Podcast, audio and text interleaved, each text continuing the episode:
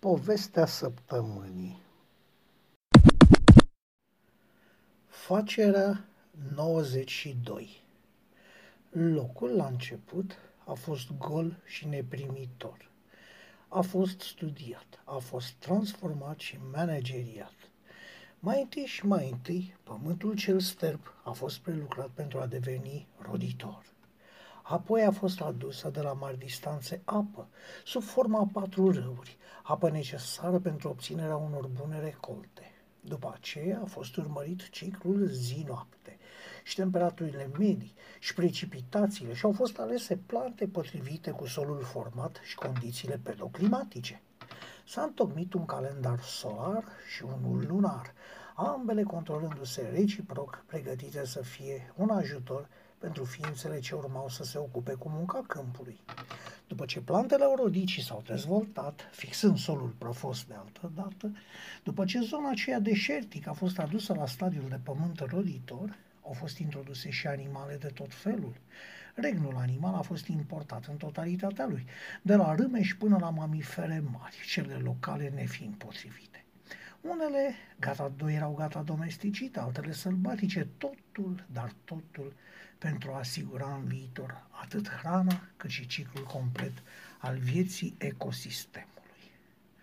Când totul a fost gata, doar când totul a fost gata, s-a introdus și ființa care trebuia să beneficieze de toate acestea, urmând să domine planeta și să o domesticească a fost considerată potrivită varianta care, prin inteligența ei superioară și prin abilitatea de a apuca și mânui lucruri, datorită invenției simple numită deget opozabil, părea avea cele mai mari șanse de supraviețuire în viitor la cele mai mici costuri și consumuri. Ființa superioară, chiar dacă îi mergea bine, a fost introdusă în izolare de restul mediului până la deplina ei maturizare și adaptare la noua ecologie, care putea fi câteodată ostilă. Pentru că a reușit să fie sigur, a fost pregătit un habitat special pentru perioada de aclimatizare. Ființa, deci, a fost introdusă în cantități mici, repetate la intervale clar stabilite. Când s-a încheiat acest prim ciclu de șase etape al misiunii, echipajul a luat o foarte scurtă pauză. Comandantul a dat o mică petrecere și un întreg ciclu diurn s-au odihnit. Habitatul special pentru aclimatizare a fost dezvoltat în jurul navei, pentru a putea fi ușor controlat.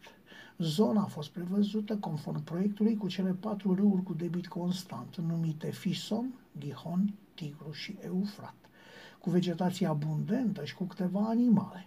Scopul era ca ființa să înceapă să-și producă singură hrana prin agricultură, o agricultură care dădea rapid cele mai bune rezultate și să învețe ce animale pot fi de, de, de, domesticite și folosite și ce animale sunt periculoase, reducându-se astfel dependența inițială de noi, noi cei care am introdus-o pe planetă. Ființa a început să lucreze pământul și să se hrănească aproape în totalitate singură, așa cum era prevăzut în programarea ei genetică. A început să are și să semene și să recolteze, să macine și să facă pâine, să vâneze, pentru ca mai târziu să prefere vânătorii domesticirea animalelor și exploatarea lor comodă pentru hrană. Se pare că nicio clipă ființa nu se întreabă, nu s-a întrebat cum de știe atâtea lucruri. Unele dintre ele, facerea pâinii, de exemplu, chiar complicate. Din navă, echipajul urmărea încântat progresele acestei ființe, simțind că se apropie momentul întoarcerii acasă. Așa cum este programată această ființă, iar asta este o greșeală, înmulțirea ei se face pe cale sexuală drept care permanent s-a urmărit introducerea de perechi. Femela este mai mică și mai delicată decât masculul, însă asta nu este un dezavantaj, pentru că de cele mai multe ori suplinește lipsa forței brute printr-un plus de inteligență. Pare a veni la pachet cu programarea înmulțirii pe cale sexuală. În această arie au fost introduși tot soiul de pomi plăcuți la vedere și cu de bune de mâncat, iar în mijlocul raiului era nava, adică pomul vieții și pomul cunoștinței binelui și răului. Atunci ființei s-a făcut un instructaj pregătitor pentru perioada care urma, ființa înțelegând ceea ce a luat la cunoștință. Tot timpul s-a discutat cu masculul, femeia părând timidă, stând retrasă. A dat apoi domnul comandantului Adam poruncă și a zis, din toți pomii din rai poți să mănânci, iar din pomul cunoștinței binelui și răului să nu mănânci, căci în ziua în care îi vei mânca din el vei muri negreșit.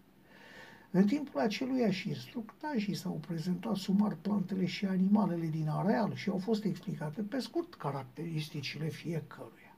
Și cum vedea el toate ființele numai două câte două, a avut o sclipire. S-a ridicat și a chemat femeia lângă el și a spus, Iată, acesta e os din oasele mele și carne din carnea mea. Ea se va numi femeie pentru că este luată din bărbatul său. De aceea va lăsa omul pe tatăl său și pe mama sa și se va uni cu femeia sa și vor fi amândoi un trup. În acest timp, Adam și femeia lui erau amândoi goi și nu se rușinau. Ba se pare că le și plăcea. Acesta este momentul în care s-a întâmplat ce nu trebuia să se întâmple. Lăsați singuri, s-au îndeletnicit prea mult cu încercările de a se reproduce și au neglijat culturile agricole și animalele, care ori s-au sălbăticit, ori au murit, încât atunci când le-au trecut căldurile, s-au trezit aproape muritori de foame.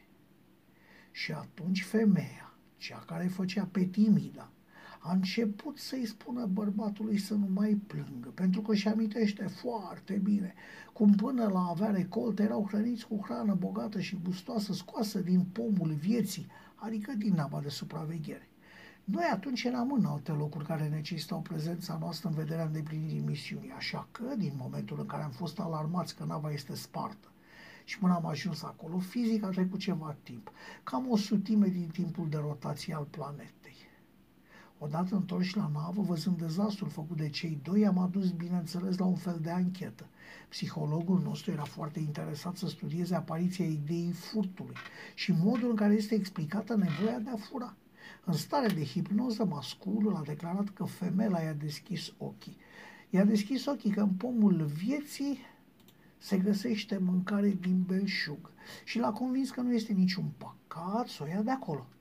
Tot în stare de hipnoză, femeia a spus că a vorbit cu un șarpe. Șarpe, adică ființă fără membre care se deplasează prin mișcări ondulatorii ale corpului, fiind echipat cu o mușcătură periculoasă și chiar mortală. Nu este un animal apreciat de către ființe, prezența lui pe post de consilier fiind cel puțin bizară. Așadar a vorbit cu un șarpe care a sfătuit-o să facă astfel. Și a zis șarpele către femeie. Comandantul a zis el oare să nu mâncați roade din orice pom din rai? Iar femeia a zis către șarpe, roade din pomii raiului putem mânca. Numai din rodul pomului celui din mijlocul raiului ne-a zis comandantul să nu mâncați din el, nici să vă atingeți de el ca să nu muriți. Atunci șarpele a zis către femeie, nu, nu veți muri, dar comandantul știe că în ziua în care veți mânca din el vi se vor deschide ochii și veți fi ca el cunoscând binele și răul.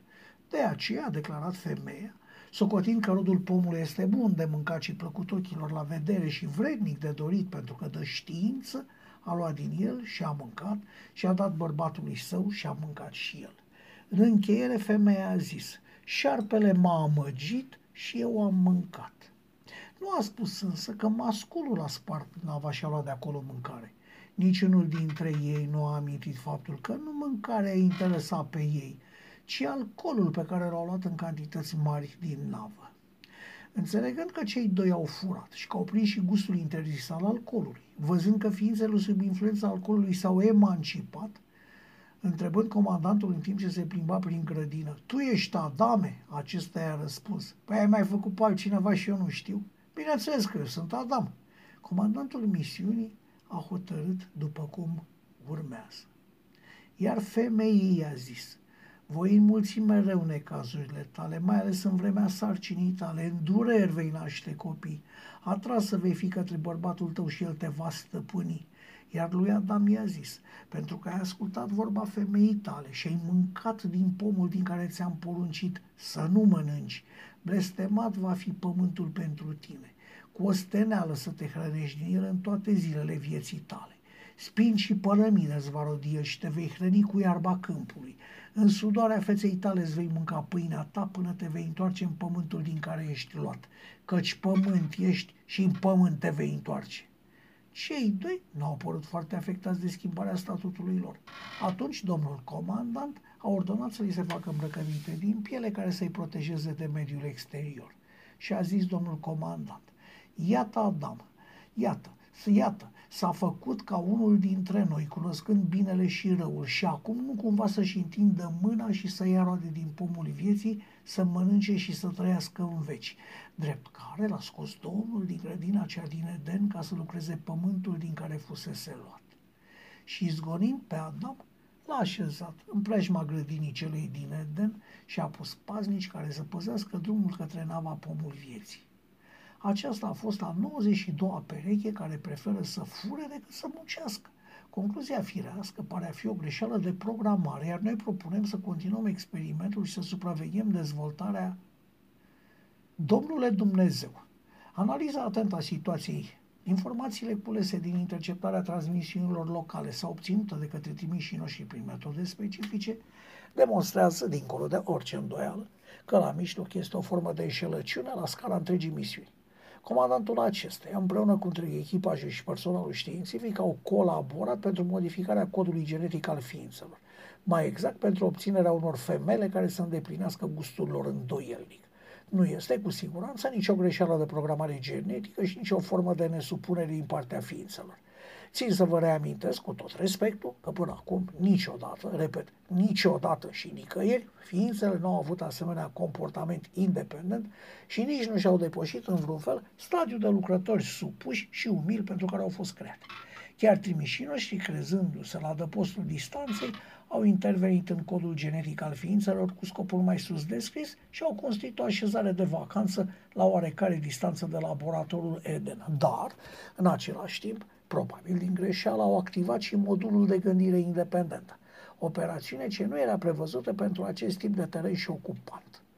În mod total de așteptat, împerecherea lor cu femelele modificate a fost productivă și încă nu știm de ce, în vremea aceea s-au evit pe pământ uriași, mai cu seamă de când fiii lui Dumnezeu începuseră a intra la fiicele oamenilor și acestea începuseră a le naște fii. Aceștia sunt vestiții viteji din vechime.